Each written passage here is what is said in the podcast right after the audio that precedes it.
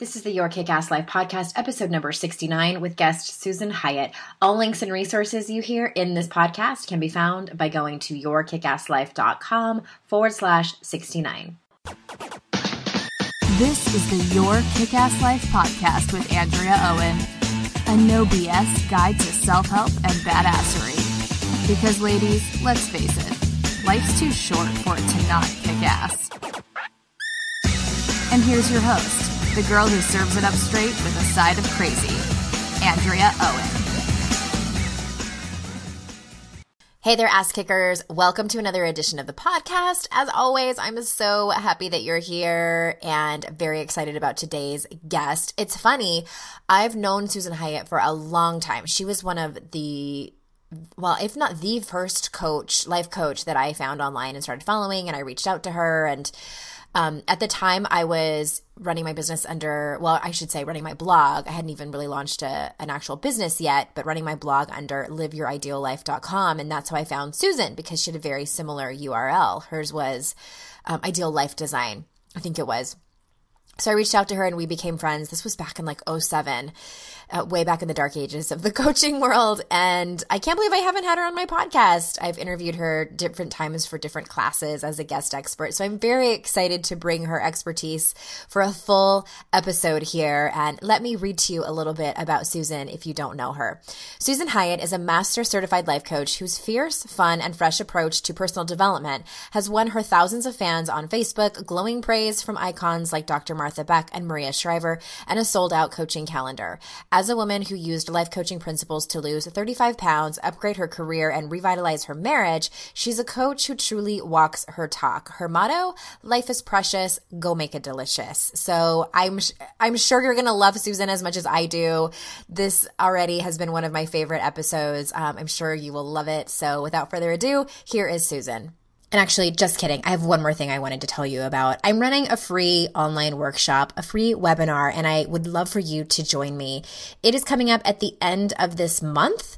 There's two choices to join me in October, the 27th and the 28th, two different times. Hopefully one of them is convenient for you. So if you just hop on over to yourkickasslife.com forward slash free call, it's all one word, yourkickasslife.com forward slash free call. I'm going over my three most effective ways to manage your inner critic. It's the topic we all deal with. It's the topic y'all need help with, ass kickers. So head on over there and I will see you soon. All right. So now, really, without further ado, here is Susan. All right. So we are here and we are on fire. I'm here with Susan Hyatt, everyone. Welcome to the Your Kick Ass Life podcast. And we are laughing because I just informed Susan that she's episode 69. So how cool is that? Of course. If of you're a course fan. I am. If you're a fan. Uh, I can be a fan after a cocktail or two. the mood strikes you. I was just having this conversation. Thank God my husband doesn't listen to this podcast because I was just having a conversation with him about that. And I was like, I'm like, you know, I don't love it. And he was like, How do I not know this about you? We've been married all these years. And he's like, Why don't you like it? And I'm like, I just, I feel like there's too many sensory things going on and I can't, I can't give and receive appropriately at the same time. And he just stared at me like, Oh my god! I feel like men aren't as concerned. They're like, just give it to me. Like, like I'm gonna care. roll with anything. Come on, baby, I'll roll with it. If I said that, I, in fact, I'm gonna say that to my husband later. I think that is true. I like to focus. I want to do one or the other. Yeah, mm-hmm. I don't. I multitask in a lot of different areas in my life. Oral sex is not one of them. if that's not the best quote of the whole podcast, tweet that, ladies. That, tweet it. Tweet that. All right, all right. we do have That's other things to talk said. about than just ridiculousness. Um, I'm so glad you're here, and I spent a great deal of time on your blog last week digging up and i had so many different nuggets that i pulled out and things that i wanted to ask you about and so This episode's going to be kind of a mishmash of different topics because that's what I love about Susan Hyatt. Nothing is off limits. You you help people with their body stuff, you help people with their business, and you help people just in their life in general. Am I right? You're right. Okay. All right. So let's start with, let's go, you know, into the deep end. Let's start with the body because I can't remember if this was in a blog post or on some page on your website, but I'm going to quote you. You say, obsessing about your weight and your body is distracting you from doing your real work in the world. And you and I both know, Susan, that the whole loving your body thing can be really challenging for some yeah. people, especially for women. So, and I know you run a whole program on this, a couple of them. So can you tell us about one of the many steps that you take women through? Maybe it's the first one or maybe it's your favorite or the most important. Oh my gosh, there's so many. Yeah, there's a whole program called BARE that is about learning how to love yourself, your body as it is right now. And I kind of came to this work because I also have run and am a partner in a program called the Weight School, which is also weight loss without dieting. But what I noticed was that many of the women who were losing weight and very successful at losing weight were still not satisfied or uh-huh, still uh-huh. missing that piece, which is the most difficult piece, like you said, of full acceptance of your body as it is showing up in the world right now. And so one of the first things I have people do and BARE is take a look at their environmental diet. So it's one thing women and I do believe it. I do believe that women being obsessed with their food and exercise and how they look is keeping us from running the world. I mean, mm-hmm. we would we would be running the show. It would I think the major systems in our world right now, the economy, education, all those things, politics, I think worldwide this shit show would be so much better honestly female energy is what is emerging and what is needed. And and us being distracted by bullshit like the thigh gap. Come on let's talk oh about God. the pay gap. Pay gap not thigh gap ladies. Um and and so the first thing I have people do is take a look at their environmental diet. So what are you reading? What are you watching? Who are you hanging out with?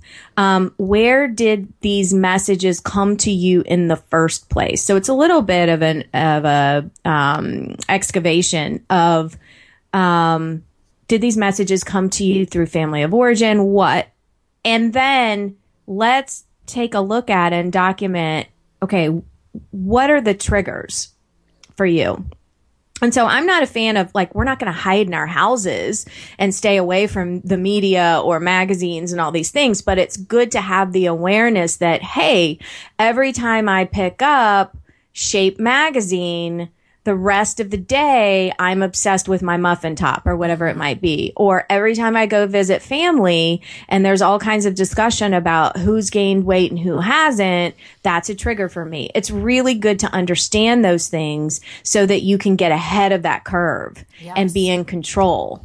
I love that, and I uh, I talk about that too. And it's funny. I was just uh, I had Rachel Rice on here and we were talking about um, the massive amounts of information that we consume daily, and, and a, a, lot. There were there's so many things I think in this world that we can't control, but the things that we can, girl, mm-hmm. let's do it. And so I'm totally with you. So for me, when you said Shape Magazine, mine is Victoria's Secret catalog. Like mm-hmm. I and I love their bathing suits. I do, mm-hmm. and I actually even like their underwear.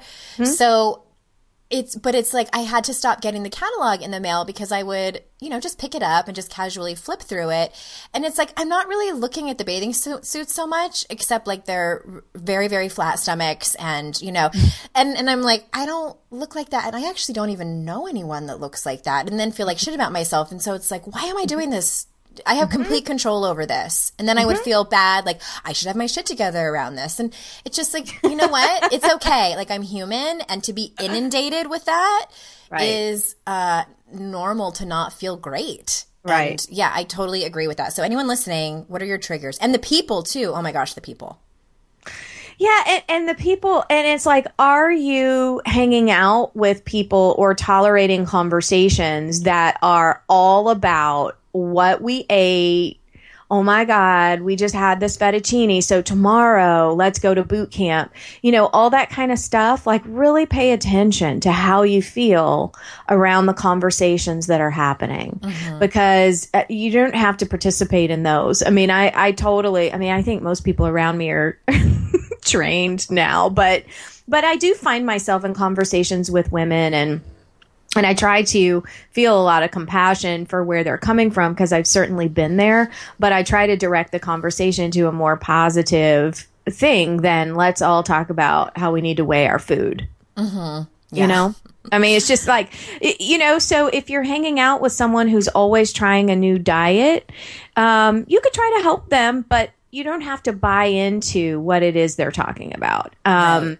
And, you know, the thing about that you were talking about the Victoria's Secret catalog, I gotta, I don't pick up a lot of magazines anymore. And I was, I posted something on Facebook. I took a picture of the wall of women's magazines in an airport bookstore.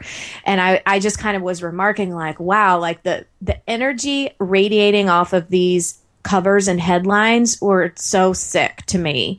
And someone went on that thread and said, Wow, it doesn't bother me at all. You should really, it was kind of like you should have your shit together more, what you were saying. Mm-hmm. And I was like, Dude, like, I am saying that I didn't go into the corner and cry about this. I was just remarking that this is not okay with me, that every cover is talking to women about how they're not enough Yes, I, I get that. And it's and I I understand what you're saying. It's not for for me in my experience, it's not really a matter of um me being upset for me about all the covers of the magazines. I think about people like my daughter, who's 6 mm-hmm. You know, mm-hmm. a lot of times these magazines are at eye level, and she's learning how to read and the messages that we hear. And and for all the women out there that maybe haven't done as much work as you or or myself, and that are still buying into these, and it really is it's so subconscious it's frightening how mm-hmm. much we do because i i grew up i don't know what your family was like and i remember you telling me a story about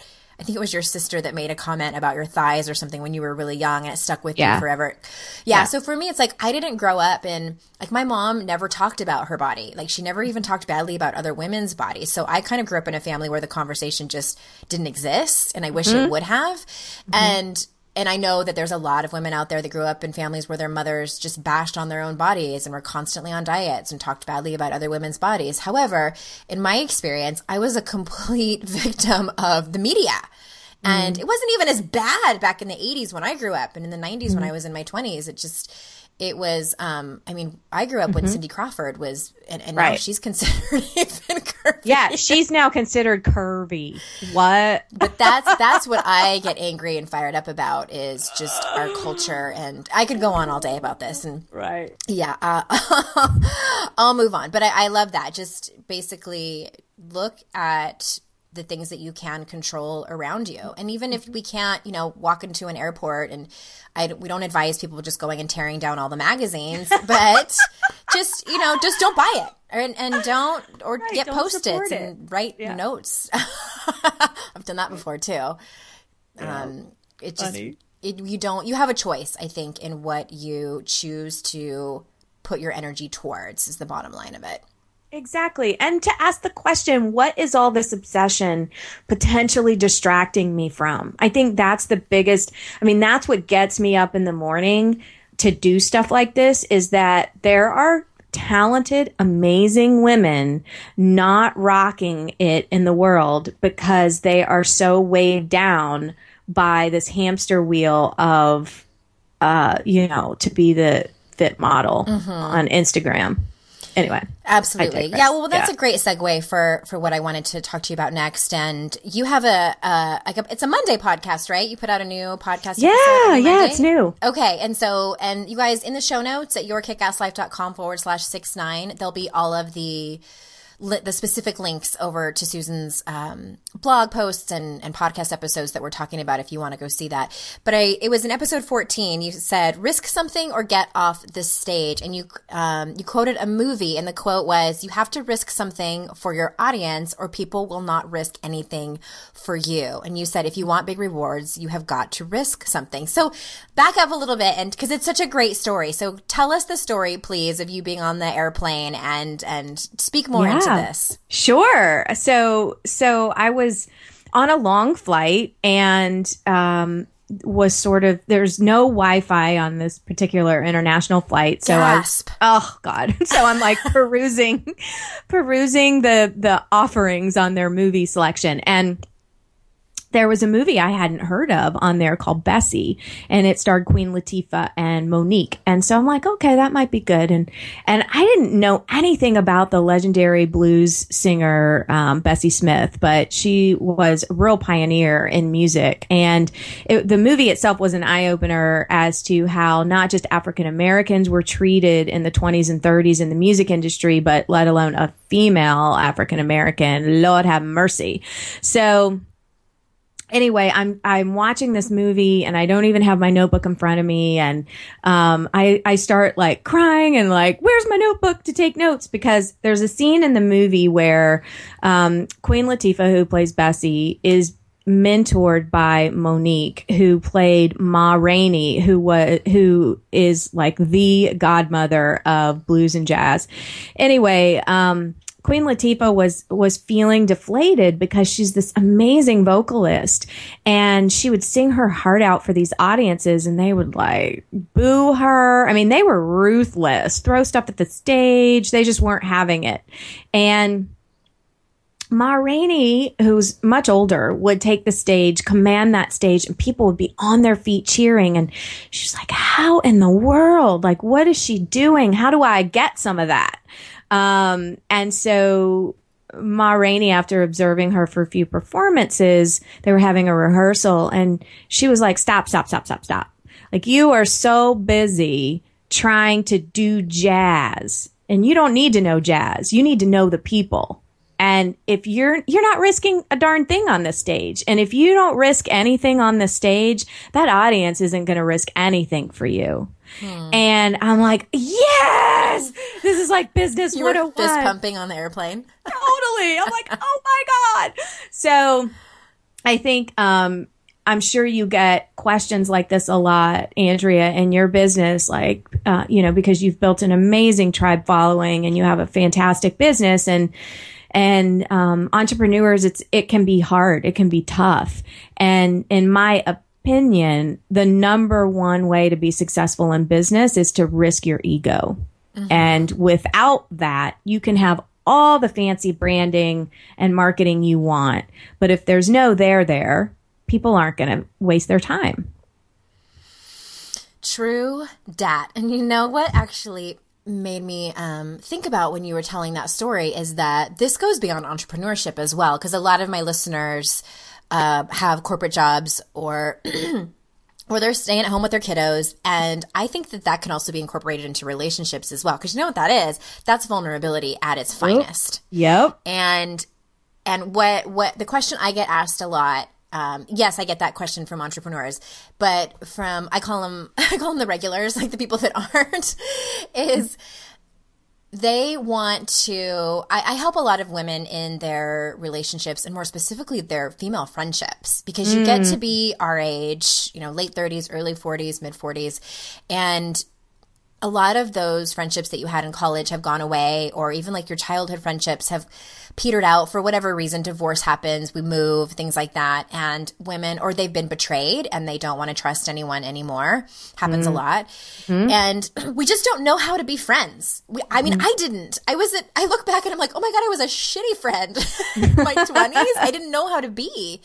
And i had to learn how to do that. But, but what i hear over and over again is i want i want to trust women and i want to have that kind of friendship you know, what Brene Brown calls the move the body friendship, but I want to trust them first before I will. I, I want I, I, want them to get naked before I will. Is you know kind of the metaphor I'm trying to use here, mm-hmm, mm-hmm. and it becomes like the chicken or egg thing. And I what I tell people over and over again is like, if you're going to keep waiting, you might wait forever. And you have to, like you just said, like if you want big rewards, you've got to risk something. And you, if yeah. you don't risk anything for them, they're probably not good. They're probably just as scared as you are. Hmm? Somebody's got to make the first move. And why not you? And I don't guarantee that it's going to work out. I, I don't. Right. It right. might not. I know there's a there's a I am so with you on this in terms of relationships and and I actually have suffered a big betrayal in the past couple of years from a friendship. And it was hard. So I totally get my clients say the same thing. Like, you know, I've been burned. I don't feel like I can trust anyone, that sort of thing. And, and the thing, there's a quote, God, I, I'm going to have to find it so you can link to it. But it, but it's like, you know what? Be the one with your heart wide open. You know, still be the enthusiastic one, still be the one with your heart on your sleeve because those are the people who have the best relationships. And sure, you might get your heart broken a few times, but the reward of having real authentic other relationships around you or it's just like feel all the feelings. Mm-hmm, feel the feels. it's okay. Uh-huh. Yeah. Yeah, and that's I think that that's kind of I mean, it could go in that direction too. It's just, I think that's what we do is like we, we get hurt and then we're like, it's not worth it. It's like this pain that I'm feeling right now of being betrayed, either in an intimate relationship or a business deal or a friendship. It is not worth it. I'm not going to do it again. And then we don't, I think a lot of people don't fully grieve what mm-hmm. just happened. And it's, mm-hmm. I think, I don't know about the women that come to you, but my women are so fucking smart and they are so, they are high achievers and they want to be on to the next thing. Like ain't gotten ain't nobody got time to feel the feels uh-huh, and i uh-huh. was one of them like i still sometimes have that mentality you know and i got i got sober four years ago as we're taping this my anniversary was yesterday and like that was mm-hmm. something i mm-hmm. had to learn how to do and i just and i would be like uh i can't i just like drink my way out of this for a lot of people can't i just eat my way out of this um, right. No, you can't because it's not going to go away. I thought that if I didn't feel my feelings, like they would just quietly tiptoe out of the room. Damn it, they don't. No, they don't. I'm with you. It's like, fuck, now I've got to feel something. Yeah, damn it.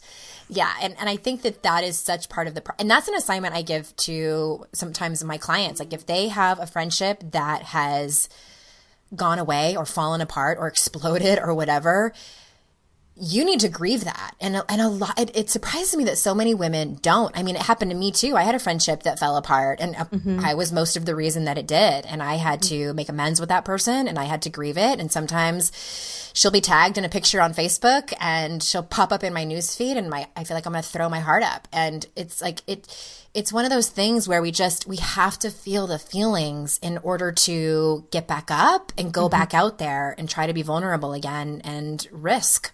Hmm. Yeah, I mean it's it's hard, um, but again, the rewards are tremendous, mm-hmm. Mm-hmm. right? I yeah. mean, we promise, you guys. We promise. Pinky swear. For real. Yes. Okay. Well, you also say you have so many things that you say on your website. So you say passive women do not change the world. It's time to stop being a bystander in your own life. It's time to go after your dreams with the ferocity of a mama bear protecting her cubs. It's time to stir the pot, ruffle a few feathers, and show the world exactly how strong you can be. It's time to make a fucking scene. Yes! Fist pump. You're like, who said that? Oh. it was me. I know. People quote me sometimes and I'm like, wow, I said that? Really? It's to me too. Let's verify that. Let's go to Snopes. go to Snopes. So tell tell us about that. Tell us about making a scene. So make a scene is is God, it, it, sometimes programs just happen, and this is one of those times when um, I encountered a young woman on the street who was being verbally assaulted. They were about 19 years old, verbally assaulted by a guy, and I intervened. Just to make a long story really short, I intervened, and you know I'm five foot three, 125 pounds. This guy's like six four who knows how much he weighed, big guy. And he's like looking at me like, what in the hell? But he had this flash in his eyes like, this lady's crazy. I better mm-hmm. back up. and he did. And he left. And when he did, the young woman kind of sunk down to the sidewalk and started crying. And she's like, I'm just so embarrassed that we made a scene. And I said, honey, you're worth making a scene over. And on I was on a run when this happened and when I was running back to my house I was so full of adrenaline because of what had just gone down.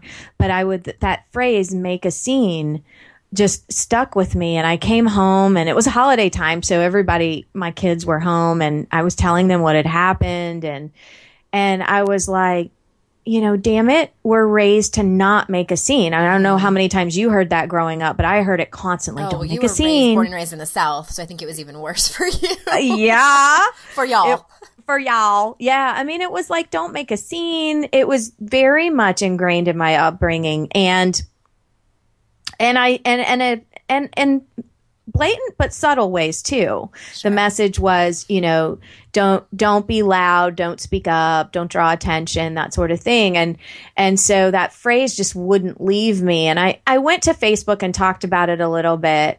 And then, um, you know, the outpouring of messages from people about, you know, the ways in which they want to make a scene in their lives. Uh, so I created a program called Make a Scene. And it, it really is all about figuring out what you want, owning who you are. And I think far too often women are hesitant to make a scene because they don't want to be judged. They don't want people to call them a bitch. They don't want to. And let me be clear making a scene isn't about being bitchy, it's mm-hmm. about owning your power, which sometimes can be perceived that way by people who are threatened by it. But mm-hmm. nevertheless, it, it is really important to stop hiding. Like, right you know, on that stage with Bessie. Yes. And I, I, I love what you said at the end too, because I think that a lot of people, and especially women, feel like it's either one or the other. It's it's black or white. The pendulum swings either one direction or the other. Either we be how we were taught, how most of us were taught to hide and be seen and not heard, to not rock the boat, to not disagree, to not be too loud, to be a lady, or we are bitchy and loud mouth, foul mouth, um, you know, completely tattooed, smoking cigarettes, mm-hmm. drunk. Mm-hmm. You know, like mm-hmm. it's it's like the dichotomy of it, and it really doesn't have to be that way. I mean, the making a scene is is to me and I make up that it is just about finding your voice and actually using it and and being proud of who you are in the meantime because your scene doesn't need to look like Susan Hyatt's or mine or Bessie's right. or whatever right. it is. Right. Right. It could mean, you know, um, finally volunteering, stepping up at the PTA. It could mm-hmm. mean asking for the corner booth instead of accepting the table right near the kitchen. Yes. It could, I mean, there are lots of little, little subtle tiny ways to make a scene and larger ones like getting a new job or going back to school or, or getting tattoos and getting drunk and smoking cigarettes. I mean, that's your thing. you could do that, that which I have done. I am ink free to date, but that doesn't mean I will remain ink free. You decide what to get. well, and I, I think, yeah, I think that for anyone listening, like your scene doesn't need to be grandiose. I think that that's one of the things that I talk about in um, the Daring Way is the program that I do that's based on the research of, of Brene Brown. And one of my favorite exercises that we do, it's, and it, and it goes really deep and I'll try to, I'll try to make a long story short, but one of the exercises that we do is we figure out what are the things that we do when we are either vulnerable to shame or we're in shame. And and they're called shame shields and there's three of them. And we either people please we isolate and avoid and hide or we lash out. Mm. and i think for and it can depend like we pull out different shields in different situations like with our husband and at our job and with clients or with our friends or with the pta moms or whatever. And so i, I think that what I, I ran a group program and one of the women um, had such an epiphany and she said, I have been pulling out the lashing out shame shield forever, thinking that I was standing up for myself and making a scene. And really, that doesn't align with who I really am. Like, I'm not a bitch. I'm not unkind. I'm not malicious. But it was, I think it's so powerful for people to understand that. It's kind of off on a tangent, but it made me think of it because I, my point is, is that like when you're thinking about whatever your scene is, like think about how you want to feel when you walk away from that scene. Like, how do you want to show up and say that you were really proud of yourself? Mm-hmm. Yeah, I love that. The shame shields. Mm-hmm. Love it. Because yeah. we all we all have them. Because none right. of us are immune to shame. Like we're we'll all get in it whether we like it or not. Mm-hmm. Can't mm-hmm. avoid it. And yeah, we we pull out one of three And I think it's important for people to know, and it's so powerful for people to know those shields because when you're in it and you're you realize, and that's part of what I teach is shame resilience is instead of like for instance, I pull out the people pleasing shame shield when I feel shame with in my marriage. Mm-hmm. And if if I do something where I I screw up, like I make a mistake and, and I'm like, oh God, it's that inevitable like the wash of and it's not like super powerful it's just it's a little bit of shame and i might go overboard to try to people please with my husband and i'm just like i'm not a people pleaser like i normally would never do that so mm-hmm. instead mm-hmm. of that what i do is tell him like I totally screwed up and I feel shame around this. Or if I don't feel comfortable telling him in that moment, I will excuse myself and call one of my girlfriends instead of isolating or instead of people pleasing. And because that's that's the antidote to shame. You know, sprinkle some empathy on that and just be seen. It can't mm-hmm. exist. So mm-hmm. yeah, just a little a little lesson, a little nugget for y'all. Love it. Yes. Shame shields for life. Go on the road with that. Susan Hyatt. Oh my god. yeah, but I, I love that. And, and again, you guys, yourkickasslife.com forward slash 69 for all of the, um, for all of the links back to Susan's site if you want to read more about her programs. And I just, I have one more question before we wrap it up. And mm-hmm. we were talking about this before we started recording, like that, that you've been coaching longer than I have, like since way back in like 06 or something. And how long ago? it, was, was like 150 yeah. years ago. Yeah. So you, you've just been coaching for about a decade now. And so tell us what the one thing that comes up over and over again. I know there's probably a few, but like the one that comes to mind first over and over again that stops women from making a scene, that stops them from playing big in their life. Uh, the biggest I- excuse I hear from women is that it's already been done. Interesting. Yeah, so it's already been done. You've already done it. Andrew's already done it. Martha Beck's already done it. Brene Brown's doing it better than I could ever say it. So, what do I have to offer? Is really the biggest worry, or that that all of the business building activities are only for extroverts and not for introverts. And people are often surprised to learn that I'm an introvert. So I love when they say that to say, really? Interesting. Because wow. I'm introverting all over the place uh-huh. around here. Interesting. Yeah, I, I hear that too. Like, what do I have to offer? I mm-hmm. think like because I always go. It's so funny. I I always go off on these tangents because I hear something and I must scare people on airplanes because I go like seven layers deep. I call it the seven layer dip deep. I hear something like that and I'm like, you know what that is, girl? That's worthiness. Let's talk about it. Mm-hmm. Yep. but it is exactly it is it and it's you it's know I'm not good enough. I'm not good enough is the really the root of that faux show. And, you know, there's all kinds of, oh my gosh, entrepreneurs building businesses. Come on. I mean, there's like, there's a ton that, that really swirl around, um, that, the worthiness thing, mm-hmm. but it can show up as everybody's already said it, or I don't have time to figure out these systems, or, um, you know, no one's going to want to learn it from me. I mean, it's all all the same mm-hmm. underneath. I've actually heard, like, I've actually had people comment and like on my Facebook page and like tell me that.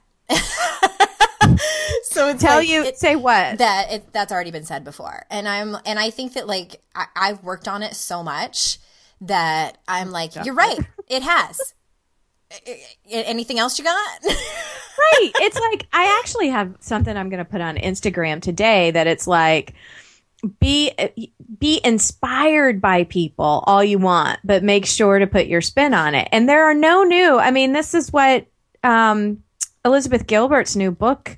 I mean, she so brilliantly talks about it that there are no new ideas. Mm-mm. There's only your flavor or your spin on ancient concepts, people. Okay. like, right? Like, we didn't make up journaling in this century. we didn't make up gratitude. right. Gratitude. right. And so it's like, well, sure, you may have heard this concept before, but here how here's how I, Andrea, am delivering this to my mm-hmm. people. Hashtag shut the fuck up. STFU. Right. Banning you from my page right now. oh, girl. Yes. So. Yes, I, I I totally agree with you a thousand percent on on that. And it's it's funny you mentioned entrepreneurship. I tell people, like, if you want the best a worthiness workshop, start your own business. Oh, all your skeletons are going to come out. I'm serious. I say the same thing. I don't say it that way, but I say like, you know, you want to do some deep personal development, start a business. Start a business. Yeah, I didn't know. Thank goodness I didn't know. we were talking about that before we started recording too. Like we were very ignorant back then and I had no idea it was going to be like that. And I actually wrote a blog post back in May about um, in defense. I called it in defense of the day job because I see a lot of people wanting to be a life coach and for the wrong reasons though. It's like they think that like all their dreams are going to come true and I'm like first you need to work on yourself. Like work on your own issues like fairly extensively and then start to build the business of being a life coach because if you don't and you're in the middle of it and you're and you're learning all the strategies and like all the head explosion stuff that comes along with it and you're not working on your worthiness it's going to, I mean, to say it's an uphill battle is an understatement, I feel like. And yeah. I think that's why a lot of people quit. It doesn't, it's not about the strategies. They know the strategies. It is all in your head and it's all a worthiness thing. Mm-hmm.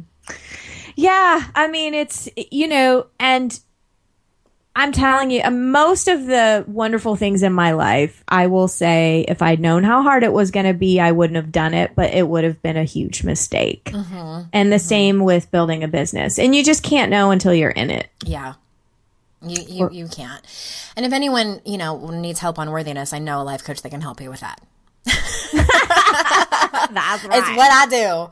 I love, I love working Andrea. on it. And it's like, I just want to say this one last thing about worthiness is that it's not a destination. And you know i can't speak for miss susan hyatt but i my worthiness stuff gets pushed in my face you know i heard a quote recently by my good friend jo casey. She said new new level new devil. And it's so true. Ah, I love that. Every time something gets upgraded either in my life or my business the the, dev, the new devils come out. And you know got to go back to the drawing board got to go back to worthiness. And that this actually goes back to what you were talking about in the very beginning about like who you surround yourself with. Because when you, when the new level, new devil comes up and you're surrounded by people that are negative or that are not working on their own stuff or not stepping out into the arena, as we like to call it, it's, it's going to be next to impossible for you to do that. So get the support that you need.